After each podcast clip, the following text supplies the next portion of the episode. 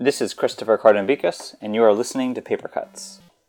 This episode was recorded in July as part of a series of Zoom panel discussions held in conjunction with Transformer, an exhibition space here in DC. This spring and summer, I had the honor to work with Transformer, and specifically the exhibitions and program coordinator, Katie Lee, on their annual peer critique and mentorship program titled Exercises. This year, the 17th annual Exercises program focused on zines. Um, I had the ability to work with six artists and publishers. Uh, the selected artists were Ayana Zaire Cotton, Jennifer Lillis, Athena Naylor, Late Comeback Press, which is composed of Rakna Sung and uh, Caroline Kim, Evian Roberts, and Julie Shi. Of course, the pandemic necessitated a very different environment for the program to take place than originally planned, and we held all of our meetings exclusively through Zoom. Um, a number of the artists that participated in this program I have not actually met in person, just in the virtual space of the computer. At the end of our four month period, Transformer and Papercuts held a series of three Zoom panel discussions and recordings, each featuring two different artists from the program. This conversation is with Ayana Zaire Cotton and Jennifer Lillis. As a special co host, we have longtime friend of Paper Cuts, Adriana Monsalve from Homie House Press. This is a presentation of a conversation that was originally held over Zoom, so all of the happy Zoom accidents also feature. We eventually got everyone in the audience to mute their microphones, but there are moments where we get to hear about the audience meal plans and when the carpets are being cleaned and so on and so forth. At this point, we all have a variety of Zoom stories to share. To share. Anyways, this is Paper Cuts.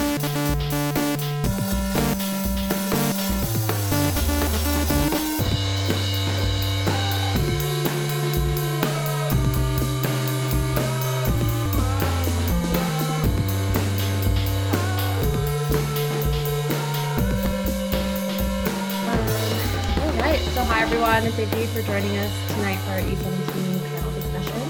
I'm Katie, and I'm Transformers Exhibitions and Programs Coordinator, and I'm really excited to be joined by two of our participating artists, Ayana Zaire Cotton and Jennifer Lillis, who have both produced such strong and interesting work during this program. Uh, we're also accompanied by E17 lead mentor Christopher Cardambikas, as well as uh, uh, E17 guest mentor Adriana Monsalve. For those who may not be familiar, E7 uh, Exercises for Emerging Artists is Transformers' annual peer critique and mentorship program that is designed to stimulate and encourage the participating artists. All of the carpet and I cut up. They create new work and receive feedback amongst themselves and from visiting artists. Exercises focus on a different medium each year, some previous ones being on uh, social practice or sculptures, uh, discourse, uh, fabric art, and video art. Uh, this year's focus was on zines and DIY publishing. Transformer invited seven artists to participate in this year's program, and we all met via Zoom between the months of March through June.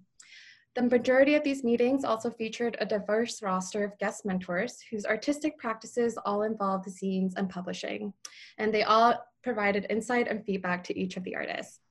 In every meeting, the artists shared their progress on their works, which were initially small ideas that eventually blossomed into fully realized projects. These zines will be available for sale on Transformers' online website starting August 1st, which is mm. also when Transformers' storefront exhibition for this program will begin. At this point, I ask all of you to turn off uh, your video and mute yourselves.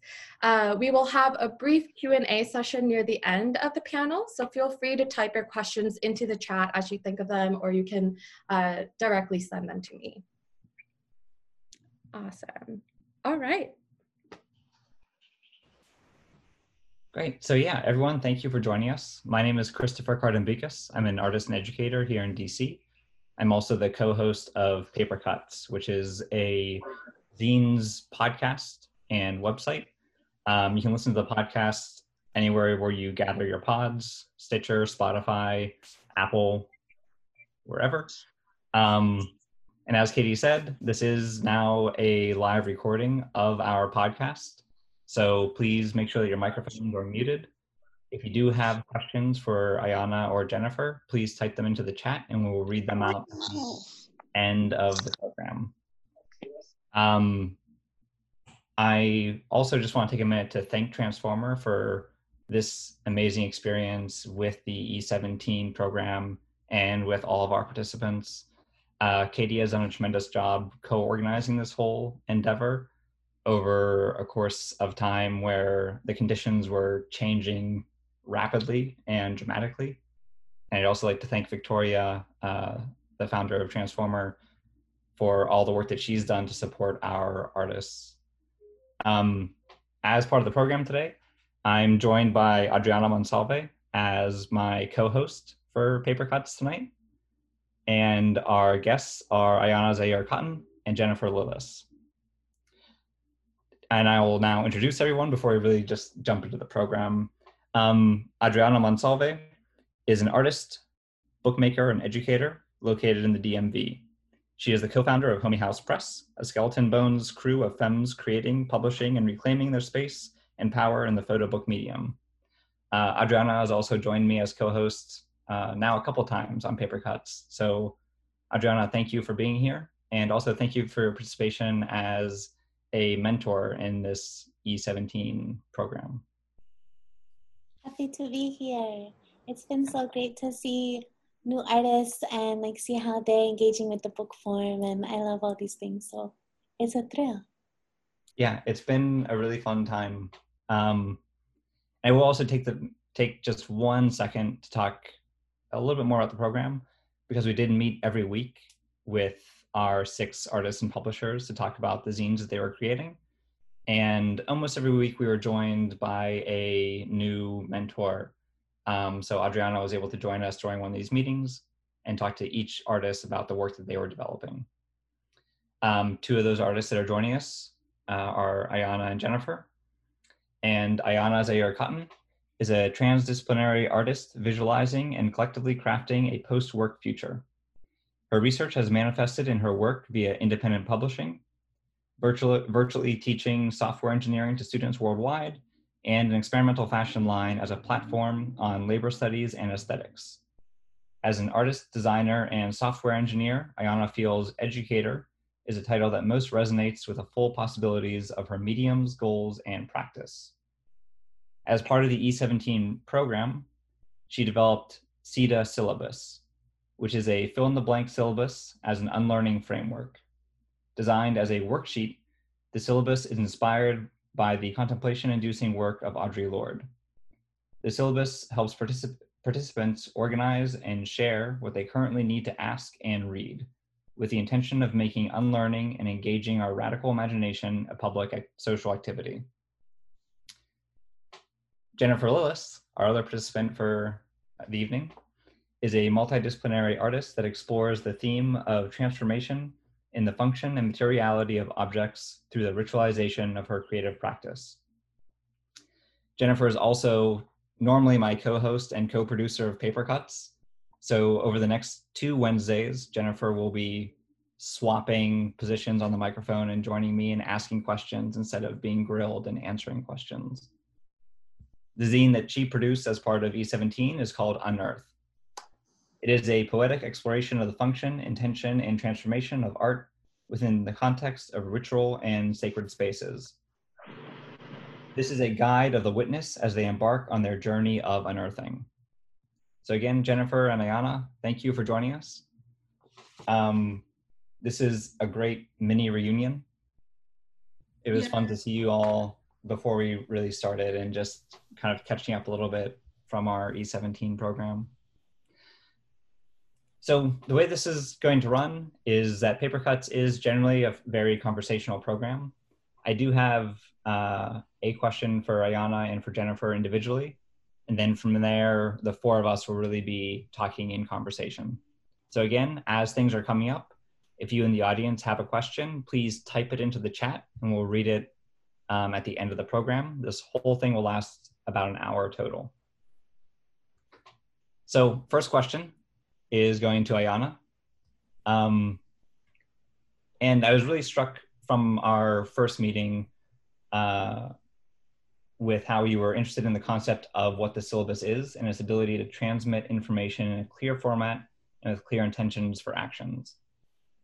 Its density of information. And I'd say that one of the things that I really appreciated about our conversations in our sessions over the past few months is the sheer amount of research you brought to the table every week and how many ideas and intentions you were able to compress into the objects and zines you proposed. The CIDA syllabus, rooted in Black radical imagination, is designed in a very generous way. It provides room for the individual working with it to define their own terms and goals, and it also strips the syllabus down to its bare functionality. CIDA is a syllabus of unlearning, and the visual elements of deconstruction are worked into the design of the print itself. You said Audre Lorde and Octavia Butler during the course of CIDA's development. Um, can you trace some of your influences and sources in how you developed this piece? And also, please feel free to hold it up for our audience. I know it won't transmit into the audio medium of podcast. Yeah, yeah. But it's it's beautiful.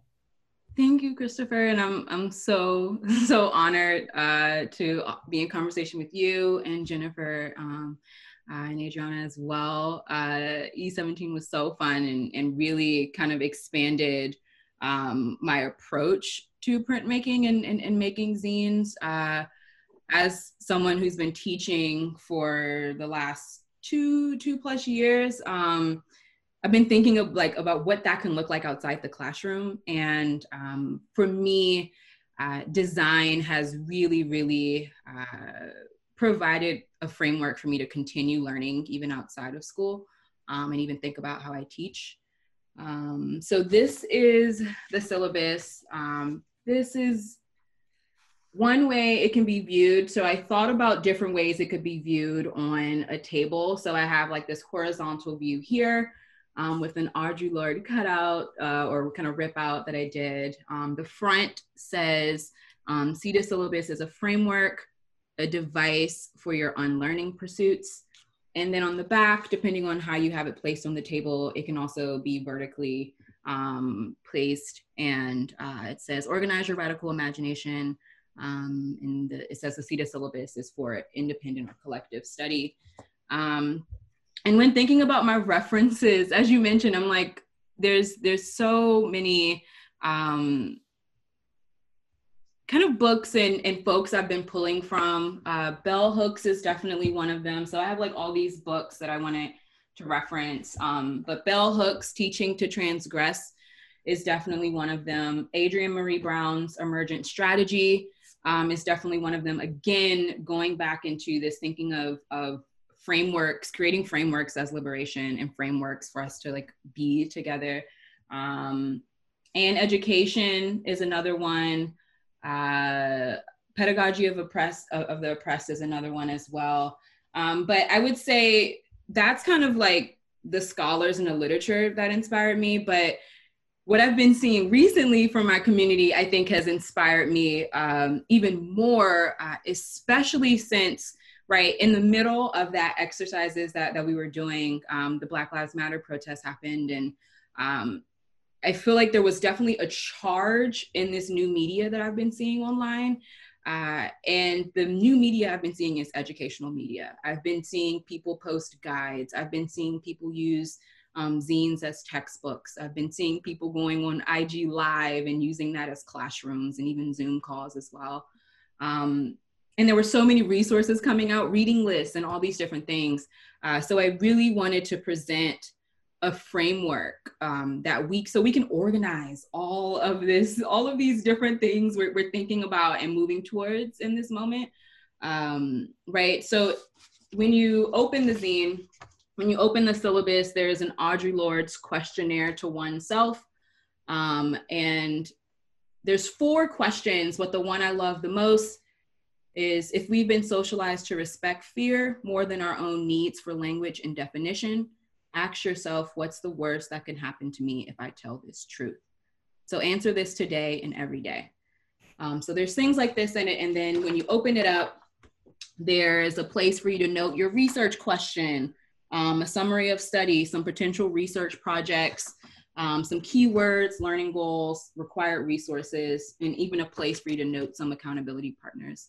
Um, So, so when you talk about the when you ask about the references, uh, really it's like all of the people that I've been reading uh, through throughout college and, and, and post college, but then also my peers who have been kind of producing this new media where we're kind of answering this call um, um, of, of, of, of, everything we need to learn, unlearn right now, um, and, and, giving us um, a framework to do so. Awesome, thank you. Um, so Jennifer, I'm gonna ask you your first question now, if you're ready. Do I have an option? No. Not, not really. We're cool. moving into the program here. Um, so the zines that you've produced during the session, and I should say you produced two zines as part of this, um, and they act as a way to reapproach the work you did during your thesis year, your recent MFA from George Mason University, and your thesis work explored ideas around personal rituals and developed and you developed a studio practice that recontextualized banal or refuse items to lend them a personal charge a weight or a significance. You crafted a series of rituals around the production of physical works and installed them in the gallery in such a manner that it was both a process of initiation for the viewer and the visitor of the gallery as well as a documentation of your own self-created and partly obscured initiation sequence. In these zines you've produced, how do you open up your practice to a new initiate in this cult of Jennifer Lillis? Cult a pretty intense way to phrase it, but um, yeah. So basically, for my thesis exhibition, I was really focused on the function of the rite of passage, and as you said before, I was really kind of like honing in my passage through found objects and kind of like recontextualizing these objects and materials. And so um, what I wanted to do in this program was actually kind of create like a pocket guide for a viewer if they were to be going through their own initiation using like my tools that I had as a guide. And so um, basically, like you said before, I now have two printed publications. I have well, step back, I have two out of three. And so if we look at rite of passages, they are broken down into three phases where you have the first phase, which is the like loss or the death of the former self. The second phase where it's the acquiring of new knowledge. And the third phase where you are acquiring, you're taking this knowledge that you've acquired and you're stepping out into a new world as a new person. And so um, the goal for my publication project is actually have three zines, each zine representing one of the three phases. And so um, I was able to successfully do two out of the three. I was able to print the first one, Extraction, myself. Me as a maker, I like to produce objects. And then for my second book, Passage, I was able to, with the help of Transformer, actually outsource the printing to a risograph printer out of Lancaster, Pennsylvania called Resolve. And so um, I guess I can go ahead and show and tell on my screen and so on. This is the first book of extraction. And so when I'm going through and kind of thinking about my thesis exhibition, that is an event that has already happened. How can I kind of re-approach this work, kind of cannibalize this information and then bring it back together into a book object that is introducing the reader to something that didn't actually experience the first time, right? And so um, as I was working through my process and kind of designing my books, I was taking documentation for my thesis exhibition and kind of scanning it, cropping it, and then making these really abstracted images of the photographs from my thesis show with some of the writing from my thesis paper. And so with the George Mason MFA program, we are required to have an exhibition and a dissertation. And so this is a really nice opportunity to kind of take these two different entities and bring it together into one object, which isn't being broken out into three objects. And so um, the other thing that I really like about this too is, for those of you who actually saw the thesis exhibition, this is actually ground and cold, but the way it's been so deconstructed and abstracted, it can be, be read by in so many different ways, right? And so with this first book, I was kind of trying to create this space of kind of going through these dark passageways. And it's kind of something that I did in the exhibition too. And so kind of having a very dark, dense object that really is just a lot of like textual information with some of the writing that I personally did in my paper, which included a lot of poetry, and poetry that was also in the exhibition. And then for the second book, Passage, or this acquiring of new knowledge, I actually introduced the reader to some of my actual research I did in my paper. And so um, you'll see a lot of actual like information that I'm introducing to people, talking a lot about sacred spaces like caves, thinking about the materiality of these objects and kind of hinting to the reader where these objects came from without actually telling them. And so kind of leaving the reader and myself, and as they're kind of going through the reading experience, very open so they can kind of fill in the blanks themselves. And again, like reading information. And something that was really cool about this, and me as a producer myself, I do a lot of like hands-on producing. Like I do a lot of responses with the printing process but working with an outsourced printer, they kind of like needed my material and they had a lot more experience working with photographic images. And so I was actually able to take photographs of my thesis work, sent it to Resolve, and I was like, I have two colors in mind. I kind of have an idea of what I want it to look like, but I don't know how to do it myself. So they're actually able to teach me how to do that. And so being able to kind of really edit files through Photoshop so that and isolating like isolating colors and separating colors and stuff like that. But um being able to kind of get these two tones with black and flat gold. And so um, that is the second book. And then the third book, which is what I'm working on right now, yeah, Resolve and Fantastic. but um, the third book is called Shift in Being. I'm in the process of actually kind of working on the digital files to print. And so um, Shift in Being, which is kind of what I learned from this whole experience, is the function of the function animation of objects through the through the use of them in rituals, right? And so um, there will be a lot of images of the actual like things that I'm kind of editing out with the photographs in these books and a little bit more information kind of like how I'm re reacting and responding to those objects through the editing and designing of the book and how I was actually responding to them in the thesis show. Did I? Yeah. yeah, thank you. Yeah. Um, before I jump in with another question, Adriana, do you have anything you want to uh, ask either artist? Sure. Um, so I'll start with Ayana. Um, I'm really curious of the with the no how it's all coming together as a syllabus and all these things and like no it's super timely. And um, also all the all the inspo and motivations behind it is like very much i feel like everything that i'm entrenched in right now too. Um so i'm really curious about the sida like the the word. Yeah. I i, I almost want to guess but i but i want to ask first. Please guess. I want you to guess. I think it'll be guess i'm curious okay i want to guess okay, so with so with Sida, and when you're talking about Octavia, like it's really hard for me to not think about like these really like straight lines to me that are super like there talking about Earthseed and talking about this ah. educational thing of how to literally yeah unlearn everything how to do everything in a completely different way that you've been oh taught and like raised in oh and just for a background um maybe people don't know who is octavia butler I didn't know until a year ago. Christopher Karambikis actually was the first person to introduce me to Octavia. And then I've been immersed in the past year. Literally, I think it was July of last year, Christopher. So, anyways, yeah. So, um, and Octavia is she she was the first like sci-fi writer that was a black person, like a black woman.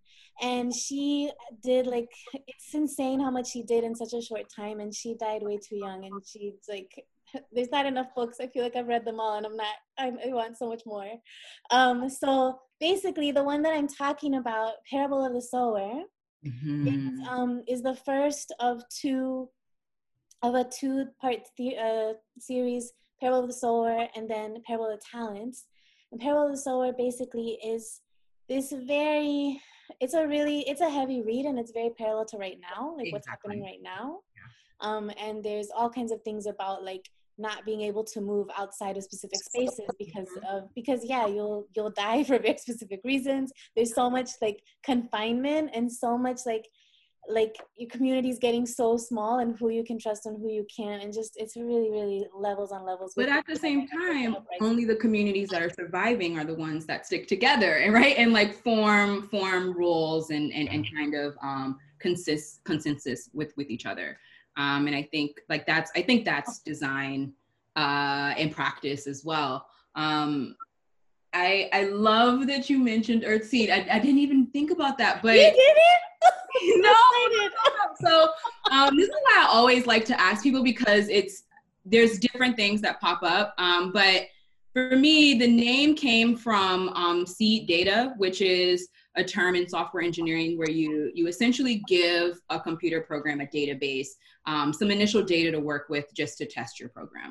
Um, and I feel like uh, and and you know without this data without this information without this this this technology you can't it doesn't work right you you you will never know if the program works um, and in a lot of ways um, i feel that way about black culture in america right i feel like there's there's so much data in, in black culture that has um, that has informed uh, american culture um, so that's the first piece. It's short for seed data. Um, but then I also found out about um, this story, uh, or no, this this actual history, this truth that um, enslaved women actually used to braid seeds into their hair so that when they escape to um, like inform maroon societies, they actually have seeds to to plant and and, and survive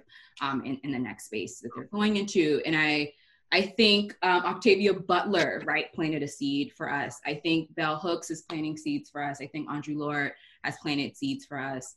Um, and I think in a lot of ways, uh, uh, knowledge in these resources are seeds that we can kind of organize uh, towards liberation. Um, and then the other piece is I've been really, really nerding out over fractals.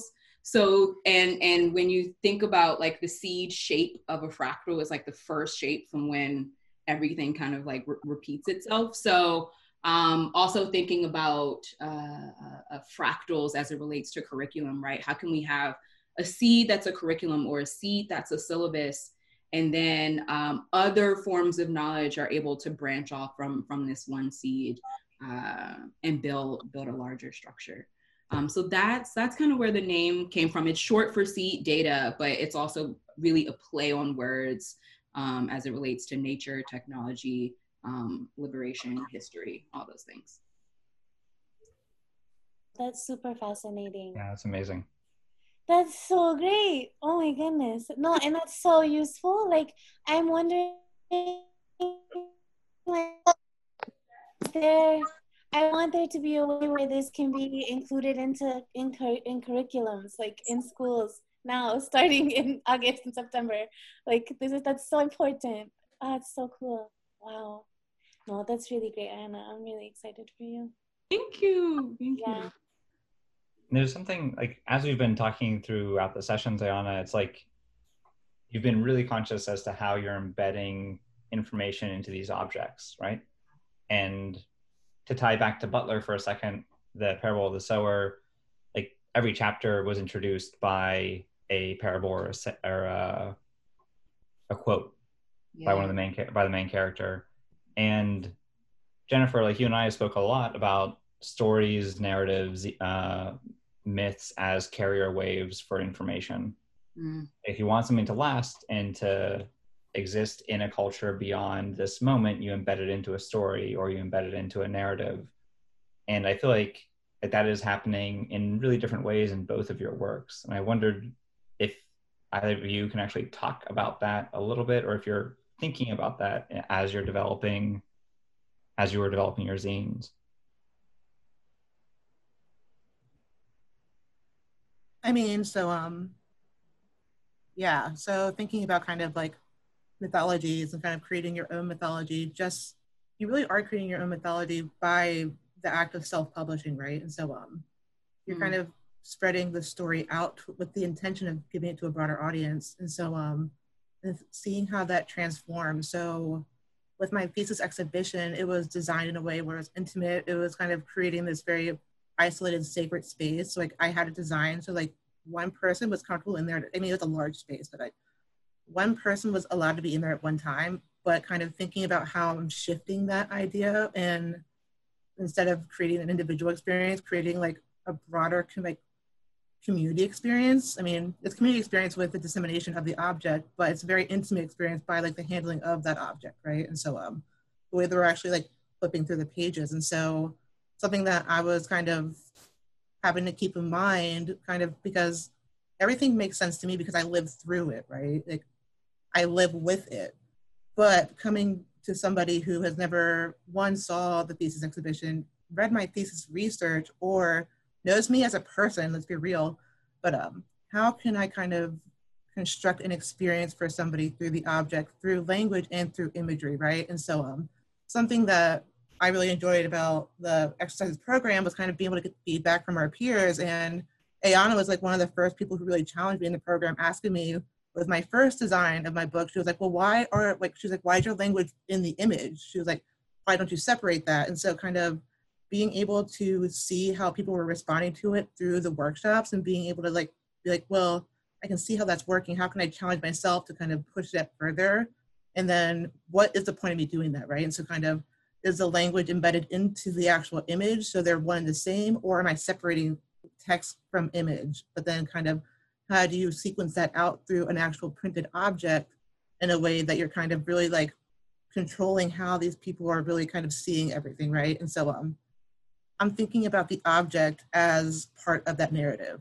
And so um even kind of like the way that like you see like sequence of like text to like text pages to image pages, right? And so um that's how I kind of see the way I'm handling narrative, not just through language, but through imagery and through the object itself.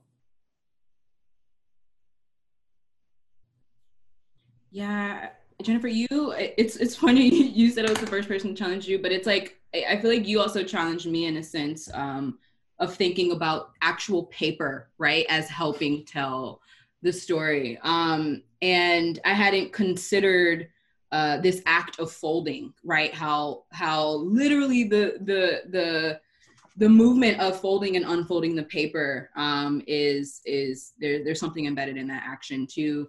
Um, and uh, Evian also is one of the artists that was that, that that's in that that was a part of the exercise. Um, and she mentioned how it reminded her of a map, right? And and I I started thinking a lot about um, maps and mapping and stories unfolding, but then. Uh, Christopher, I love what you said about kind of stories preserving history and, and, and preserving culture. Um, and in that, I'm thinking about oral histories a lot. But I'm also thinking about um, this book I recently read called um, Collective Courage A History of African American Cooperative Economic Thought and Practice.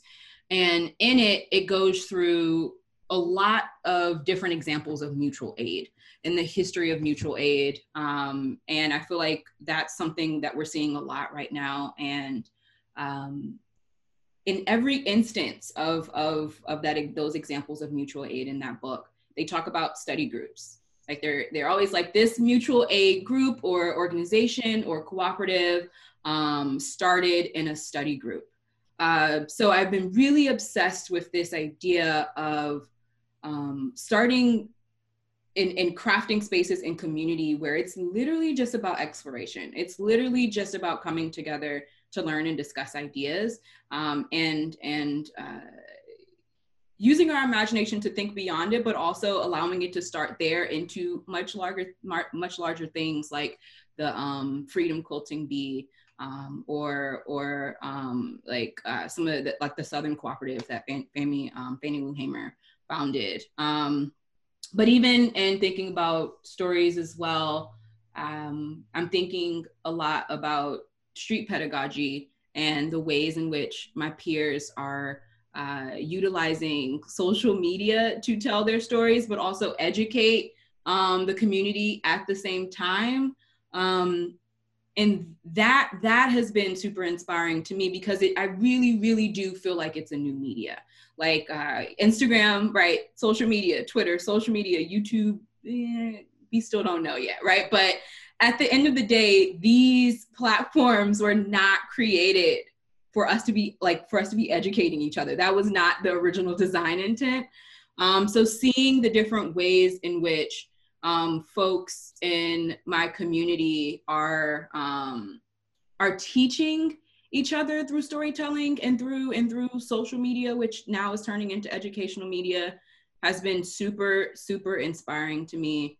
Um, and in this particular moment, right, there's a lot of talk about um, community police, policing, right? Like the community can police itself. I really do believe that the, the community can also teach itself. Um, and we've been doing that in a lot of ways throughout history. Um, and really this, this syllabus is just one way for us to hope, maybe try to organize it. Uh, and the last piece about storytelling that I've been thinking a lot about is the archive, which is I think what you're hinting towards is like, um, keeping a record or, or how do we record keep um, in ways um, um, that are cultural and I, the, the inspiration for this also was I want to be able to look back a hundred years from now and, and see an archive of like what our resources were. What were we reading?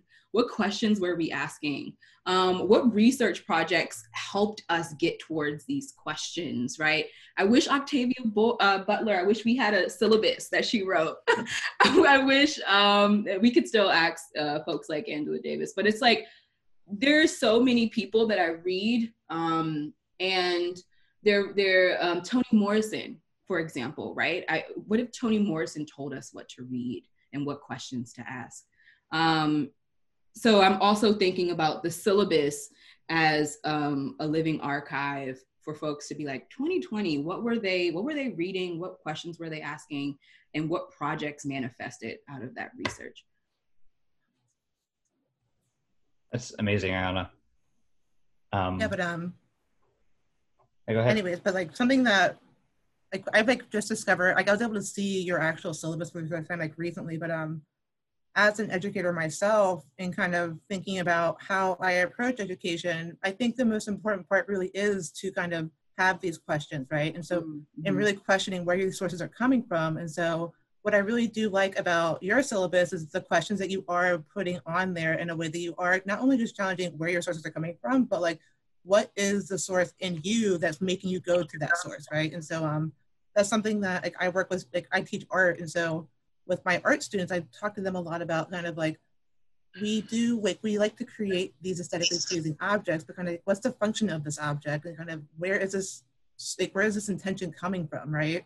And so um not just about kind of like it's about grabbing from different sources, but kind of using the sources that have already actually created these ideas and kind of morphing them into a more contemporary time in a way that it does respond to where we are right now in this current climate. And I think that's kind of something that the, even just the way you design the actual syllabus itself, like, you know, like I was talking about, like I love folding things, like the action of actually um, like unfolding that object, and so you're actually kind of like like you're like this like revealing of that, and it breaks out into a diagram or like a skeletal system of the way that I would approach kind of like constructing a syllabus in one of my college courses.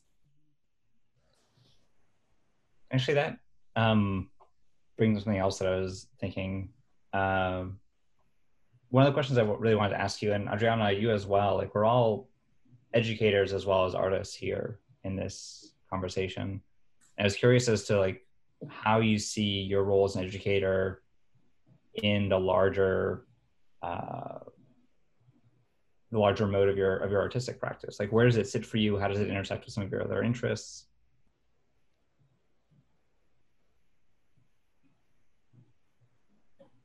Jennifer, you want to go? I'm still figuring it out. um, sure. So you asked about the role of education in our overall yeah, practice. What is the role of educate of yeah education within your your larger practice as an artist? So um, I am newer to being an educator. I just recently finished my MFA program. I'm now like teaching a very wide range of ages and kind of different levels of understanding or kind of like even like cognitive functionings at all. And so um, I see myself as kind of an incubator for somebody who's just discovering these things, right? And so, um, how can I not enforce or like like in, like force my ideologies into somebody, but how can I kind of guide these people to really discover these things for themselves based off of my personal experience, right? And so um, I can show you the tools, but I'm going to challenge you to see what you're doing with these tools out into a greater cultural context, right? And so um, that's something that I was talking about. Like I really like about Ayana syllabus. It's kind of like you're really forcing the person who's actually like doing the worksheet to really question everything, and I think that's something we need to do right now. And so um, something else that like I don't know, it was like Hito a year and a half. It was a Hito a year and a half ago, but kind of like talking about like Adriana talked a lot about failure a lot, right? And so kind of being able to have this network or this like this like net of like allowing these people to fail and then kind of coaching them through it being like no listen it's okay. How can you take these pieces of failure and reconstruct them in a way that you can move further and grow beyond that? Because it's pretty much like how my whole thesis show came about in the first place right? Like i was at a point of failure and fear but kind of i didn't let that stop me right? So like i educated myself. I, I, I investigated things right? And so kind of how can I guide these people in their own personal investigations? I think that's how I handle education. Bam. that's so beautiful. oh, thanks, homie. wow. You know what? Um, no, with both y'all talking about the way that, yeah, the unfolding, the unearthing, the way that you're, yeah, using the books in so many different ways. It just really makes me think about how, like, I don't know, I didn't, this didn't hit me until right now, but I feel like with Ayana, when you're talking about everything as like unlearning and really like starting from, I mean, yeah, that's, yeah, you're asking us to start from a completely different, from a completely new platform and really deconstructing that. And Jen, the way that you're talking about like, the way that, from what I understand so far about Unearth, and and a lot of like the imagery and everything, it makes me just feel like yeah, burn it all down burn mm-hmm. it all fucking down. That's fucking right. Like, like that vibe for me. like, and I like how it makes me feel when I'm looking at it in that way. That it's like, yeah, we're talking about this in the art world, but also in like in the. I mean, the art world is just a reflection of everything around us. Like, and especially in the ways that all of us are working in it. I mean, like, yeah, burn all these institutions down, burn all of it down, and start completely over. Like, change everything. Like, change all of it um, and back to Octavia, like change, God is change, all these things about change, um, totally coming back into it. But no, super, super interesting. I, I feel like they actually go really hand in hand in a lot of ways, both of your projects in a really beautiful way.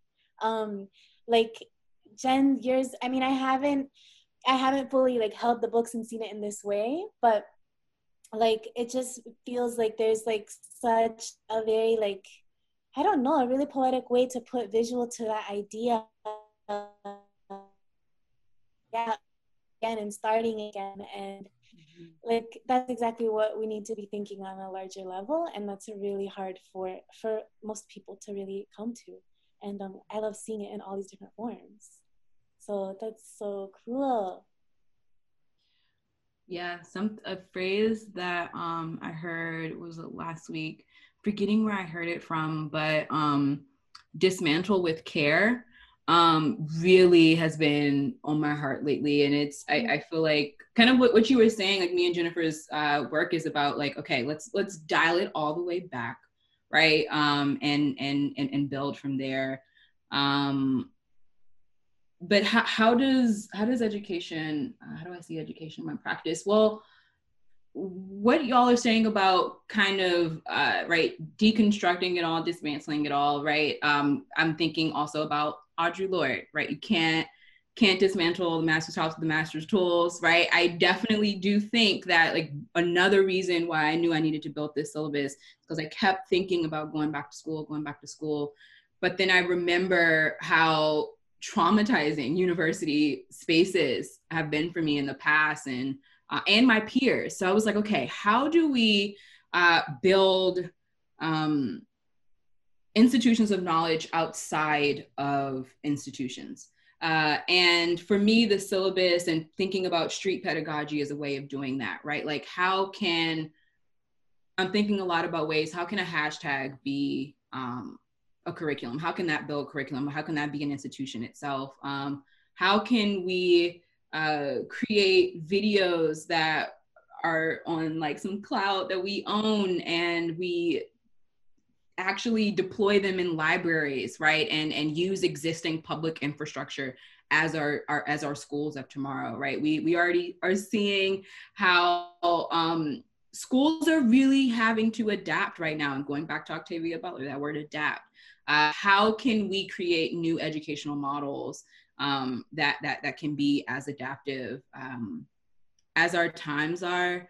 Uh, so right now for education for me and my practice is I'm, I'm still teaching. So i'm still teaching software engineering but i do dream of um, actually uh, teaching outside um, of, of like a school context and thinking about okay how can we teach online and deploy that in libraries? How can we teach online and deploy that? Even harder um, how can uh, like we print more zines as text as textbooks um, and I've also been thinking a lot about um, creating a more embodied relationship with technology.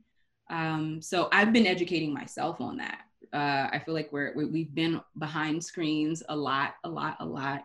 Um, not re- in recent years, but especially in recent months.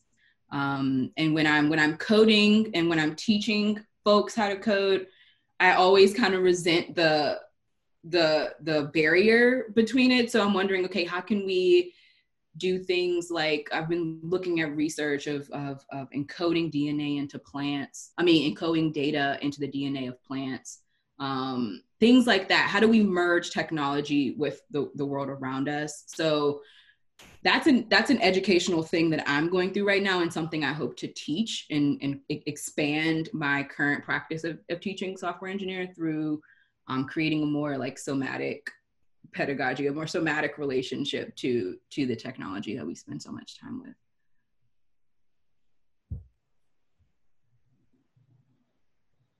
That's excellent. Um, Thank you. Oh, um, I can answer that too. Yeah. Um, um, I feel like how I'm using education is definitely through the avenue of Homie House Press. Um, it's it's it's a space that like that me and my partner started because we felt that there was so much that so much there was so much wrong with the way that we were taught journalism with the way we were taught photography um, and so and there was so much wrong with with the fact that we couldn't navigate these spaces being the people that we are. Being latinx being all the intersections of us like we just felt like we couldn't function in these spaces and we needed a completely different guide for it. And um yeah as photographers as artists it just um it it became completely like it was absolutely necessary. So House like it is it is really like a space that we use to experiment. And in doing that we're teaching ourselves what like how to use photojournalism for like restorative things and for restorative justice. And um and it is like something that because it is so different and because there isn't a platform like this for photography that we've that i mean it's a, it's a necessary space and that once we started it it's like oh my goodness there's so many people that need this since there isn't anything like it we're like we're so much learning from each other and learning from our collaborators and learning from like everyone around us about how we dismantle the image and how we yeah how we do this in a much more personal way how we do this in a way that is safe for everyone. Um and so yeah in a lot of ways i mean homie house for me is um is is my most like utopic space. And yeah i mean utopic spaces to me have so much to do with the most utopic spaces to me are educational. And i feel like classrooms should be utopias and most of them are i feel like. Um, I feel like that's one of the true places where utopia still exists in classrooms. Um, and because Homie House doesn't have, I mean, I'm the president. So because I'm the president, like, we're starting from new. Like we already, we burned it down. We burned it all the way down. Like we already burned it and we unearthed three years ago and we're still out here. We're figuring it out. We're doing so much wrong, but we're like figuring it out so like we don't we don't have to start like we don't have to like be like oh but this institution has like has it's still all these white boys with cameras. Like no not in homie house press there's not. Like we're starting completely over already. Like the center has been moved. The center is no longer like the mainstream. Center is me. The center is people that look and sound and act and live their lives and experiences like a queer latinx femme. Um so like it's it all branches from there and to me like yeah education is like it's it's become a thing where i feel like within homie house i'm not even interested in like in making art or in making a project if it's not if it's not doing it within community. And when you do it with someone else you're always going to be learning. You're always going to be learning from each other. And it's always yeah it's definitely like stepping away from doing things um as oh like as wait, yeah, we all know, well, maybe we don't all know, but photographers are like seen as gods. I feel like they always have been. Like they, I mean, and they do things so alone. It's so like, like it's a very like solitary art. Where at Homie House Press, we don't do anything alone, um, at all, ever. so, um, yeah, I feel like we're constantly learning from each other and from our collaborators, and yeah, I I love that. It's I love that question, and yeah, it's really a part of everything. Awesome, thank you. Um, all right, so from, from here, uh, I'm in my role as timekeeper, and we are going to open this up to some audience questions. And before we do so, I just wanted to say thank you all for for Adriana, Ayana, and Jennifer for making space in your practices in very different ways. Um, it's just been really wonderful to hear you talk more about your work and how you're approaching things. Um, so from here, I am going to be opening this up again to audience questions. If you have a question for anyone here, please type it into the chat um, and I'll read it out. Our first question is actually from Adam Griffiths, who was our first mentor. So, hey, Adam, thanks for, for asking. Um, this is for Ayana. And Adam says, now that you've created the syllabus, and as you've said, given the current political climate, where do you see the syllabus being distributed?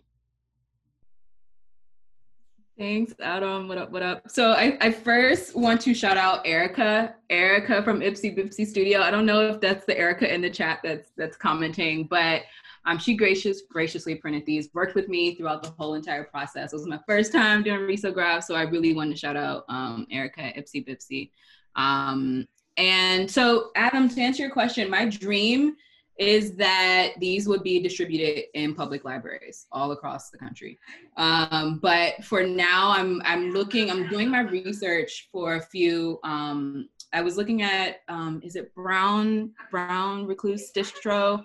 Um, I, I was looking at them. So there's other there's like shops and stuff I wanna I wanna look at, but because we're not we can't it's not safe to go into shops um uh, like i'm also thinking about how how i do this online. So currently online but um i would love for these to just be like printed on newsprint and, and like there's some sort of installation in local libraries um to start.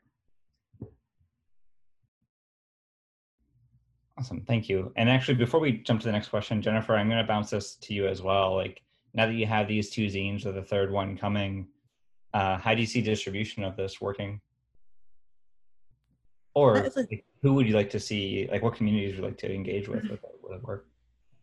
The first raising that question, I was like, that's a good question because there aren't any fairs in the coming future. And so, um, which is a, really a lot of how I was actually distrib- distributing my stuff. So, um, or who, my audience kind of, anybody who's really kind of finds himself in a place where they kind of need to kind of move on to a next state, right? And so um, just because I talk about these objects as guides, kind of not only it's not just like a guide where you're like reading text and kind of I'm not giving them like A, B, C. I'm not giving them the answers. I'm kind of giving them this space where they kind of are allowed to contemplate themselves, right? So kind of an audience where they kind of do see themselves needing a challenge. And so because like these objects, like I went through this challenge through grad school and like I had to go through this really weird phase where I was like just looking at so much stuff and everything. So I was able to break down all that information I was going through and kind of just like put it into a way where it's more open ended to somebody, right? And so, kind of anybody who's really just like looking to enter into this investigation, like I was, and then anybody who kind of sits here and it, like the third book hasn't actually been produced yet, but the third book is all about the function of objects. And so, um, anybody who thinks about the materiality of objects, because that's a lot of my practice, is thinking about the function, recycling, and materiality of not just like found upcycled objects, but objects are actually by kind of being created in this place of ritual practice. And so um, those are the people I'm looking for. Or any type of solid homie. awesome, thank you. Okay, so the next question is from Christopher Addison. Um, this is for Ayana. Butler would have loved the idea that your syllabus moves forward her concepts of seeds wondering how the educational aspect of this relates to vulnerable communities of young people who are homeless, trafficked, and at risk with limited electronic slash digital access. Oh, I love this question. Okay, so I've been thinking so much about um, so my my research i've been doing a lot of thinking about street pedagogy and how a lot of that currently is happening on social media um, and thinking about how a lot of our organizing in general is happening on social media. And I've been to so many like really, really, really um, like revolutionary and inspiring workshops on Zoom lately. And uh, I think a lot of folks in my community, like we're seeing this, but then also we know surveillance capital capitalism is real. Like we know that our data is being mined on Instagram, um, like for not not like not for ways that that are um, that are that are helpful or, or in service of liberation at all. So um, I'm always I'm always battling with um, how we organize our learning outside of institutions. Um, and I think this also addressed folks with uh, limited electronic, uh, electronic and digital access. So for me, the the answer, or not the answer, but something, a thread I really want to investigate more is zines, right? Is this idea of just like independently publishing zines, low cost DIY zines as textbooks, as guides, kind of like Jennifer saying, right? As worksheets as history books you know as as just uh as maybe secret codes that we have to figure out together like that just as spaces um that are offline uh, and super super accessible uh, and are, are and, and can act as act as portals in a way. Like I, I i view the i'm starting to come around to, to zines as classrooms and I love Adriana what you said earlier about like classrooms being like the last utopic frontier, like that that I felt that, you know. So how can in this moment where we can't get together in a classroom per se, how can zines also act as that? Well, thank you. Um, we're going to quickly jump over to, to Jen with a question from Katana, another GMU alum. Uh, do you find that the zine format holds or creates a sacred space? I'm curious about the function of the object itself as a three part series in relationship to the ritual practices you mentioned before. Hi, Katana. but um, thank you for that question, Katana. So um, the way that I'm treating the thesis exhibition, and I think as somebody who actually saw the thesis exhibition is um, what I mentioned before was kind of opening up this sacred space to a more disseminated, a broader audience. So kind of being able to kind of give this information that I have acquired out to the mass population because I think that knowledge should be shared. It shouldn't just be locked away. And I think it's something that really has developed a lot as a culture, especially recently, kind of like, sure, there are these secrets and I embed these secrets into each of these objects, but the mystery is kind of what kind of hooks somebody, right? So kind of like the mystery that I'm putting into this object is infusing this sense of questioning or as inquiry, right? And so um, that's how I see the function of the zine and self-publication in relationship to sacred spaces. So um, I'm opening up the sacred space to everybody just because I want to share what I have learned with, with a broader audience, right? And so um, in regards to the three-part series and something that I believe I've talked to Katana about before is kind of, I'm breaking it down into a sequence of three because a rite of passage comes in three stages. And so I'm reflecting the actual structure of a rite of passage in the way that I'm actually producing these objects. And so um, I am creating a series of three zines, but I also plan on doing a series of artist books where there's actually all three zines are going to be bound into one book object. And so um, just kind of being able to show the stages individually and separately, but then kind of coming together into a more fine art object, which is a book object. And so kind of, I'm then coming back to this idea of like the sacredness with the artist's book edition, I guess. We haven't gotten that far yet. I'm still working on the third book. Thank you. Um, next question is from Vincenzo, and this is for Ayana. Have you filled out your own syllabus? If yes, where did you plant your seed? Um, yeah, so I I created this two years ago. So I have so many of these that I filled out. Um, but the one that I've filled out most recently, I can actually what's the what's the exact title? Um embodied engagement with technology and living systems. Uh, my research question is how should we experiment with creating a more embodied engagement with tech possibilities through craft?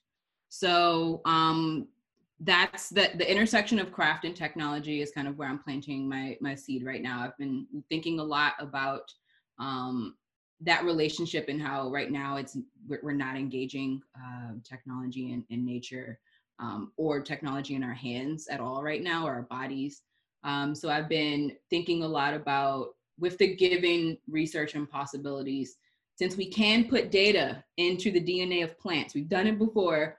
What does it look like when we create when when like server farms are just forests, right? What what would it mean for us to be able to code via a weaving loom, right? Code started on the weaving loom. How can we draw that, take that full circle and maybe somehow weave and code at the same time. Maybe the warp and the weft is a keyboard. I don't know what that looks like, but um, I've been thinking a lot about and trying to find books that talk about ways in which we can have a more embodied relationship um, to technology, because I feel like that's that's where we find ourselves, and I think that's where we'll find ourselves um, now and beyond.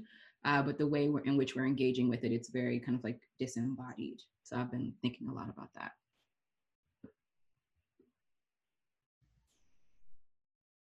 Excellent, thank you. Um, see one more question, and we'll make this the uh, last question from or for the session from Darietta. And this is to the group from an old guy. There's an old saying saying from Funkadelic: "Free your mind, and your ass will follow."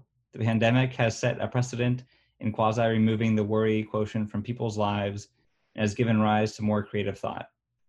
What is your thoughts on current think tank structures and do you see an, op- an opportunity to advance the current models? Additionally, how can we integrate into HBCU environments? Okay, so this is my dad. um, so okay, what what is the what is the thoughts on think tank structure? So I think just as we talked about earlier, uh, I think study groups are think tanks. I think what's happening on Instagram is a think tank. Um, when we, we when someone's on IG live and everyone's able to like live comment. I think what's happening on TikTok is like a community think tank. Think tank. I don't know if y'all have seen the political TikToks, but they're amazing. Uh, and I'm super inspired by them. How can we um, integrate into HBCU environment? So again, I think um, I, I, think if we start to create our own syllabi outside of institutions, and we get very, very clear on what we want to research as individuals outside of institutions, then we can think about how we can demand resources for this research, right? Because right now, um, I feel like in, in, in universities, uh, they kind of direct the research and the questions that we're going to ask and the route in which we're going to ask those questions. But I'm very interested in HBCUs um, being being a place of being just an imaginative place where we create the questions right where we come up with the syllabi and the curriculum and then we let them know and this is every institution how much money we need when we need that money, when we need that support, when we need that classroom space, when we need that exhibition or gallery space or or um or theater hall, right? Like who we want to teach us, right? Um I so I think that's how institutions can can start uh partnering with with folks who are uh either teaching artists or already doing open education outside of institutions.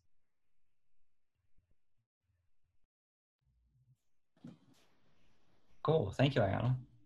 And Jennifer, do you have something to add? Um, well, that was a really good answer.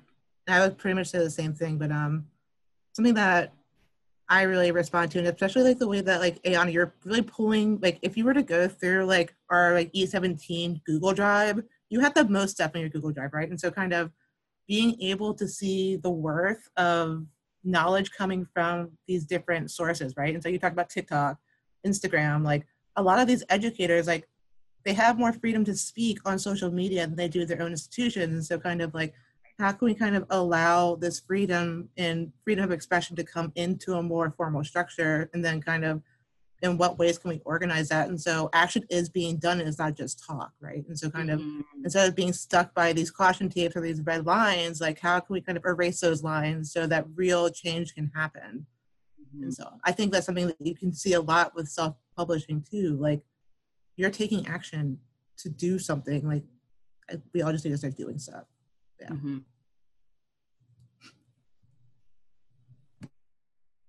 awesome. Thank you. And with that i think we are going to wrap up. I just wanted to say thank you again to ayana and jennifer and adriana for participating in this. Um, one of the things that i've really missed about not meeting regularly with e17 as we did for so many weeks is just how like supercharged I feel after our regular meetings, and I feel like that's continued here. I've just been jotting down notes as you've all been ta- uh, talking, so thank you. Um, for everyone who's in the audience, I want to make sure that you know that we are going to be doing this again in one week's time. Uh, six o'clock, we'll be talking with Athena Naylor and with Late Comeback Press. So please join us next week for another conversation and another reveal of some amazing zines. Um, all of these zines will also be at Transformer, and I'll let Katie from Transformer talk about how you can order them from the Flat File program. Hi. Uh, yeah, once again, thank you uh, for everyone for joining. Um, and especially thank you to Ayana, Jennifer, Adriana, and Christopher for um, such an amazing discussion. Um, I agree with you, Christopher, how um, I definitely miss feeling very inspired and charged from these meetings. Um, so it's great to have this back. Um, as for the flat files, uh, everyone's zines will be available starting August 1st. Um, and you can just go to flatfile.transformerdc.com. Um, and you can either individually purchase uh, the zines or you can purchase them as a bundle. So. As one last reminder, this conversation will eventually make it to the Paper Cuts podcast once Jennifer and I get the work done to edit it all down. And you can follow us on uh, Stitcher or Spotify or anywhere you get your pods. Otherwise, thank you so much to everyone. This was really wonderful. Thanks, y'all. It was so much fun. Thank you.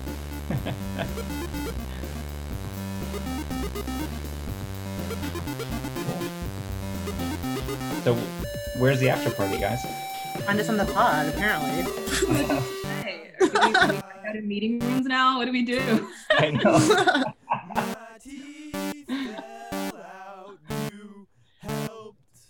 Next week, I want Transformer specific like cocktail menus for everyone. Okay, so next week is Athena and who Wait, come um, back. Rock Night Caroline. Oh. You kind of loud, little too. That's probably. Are they both here? Rock I Night's see here. Rafa and Athena.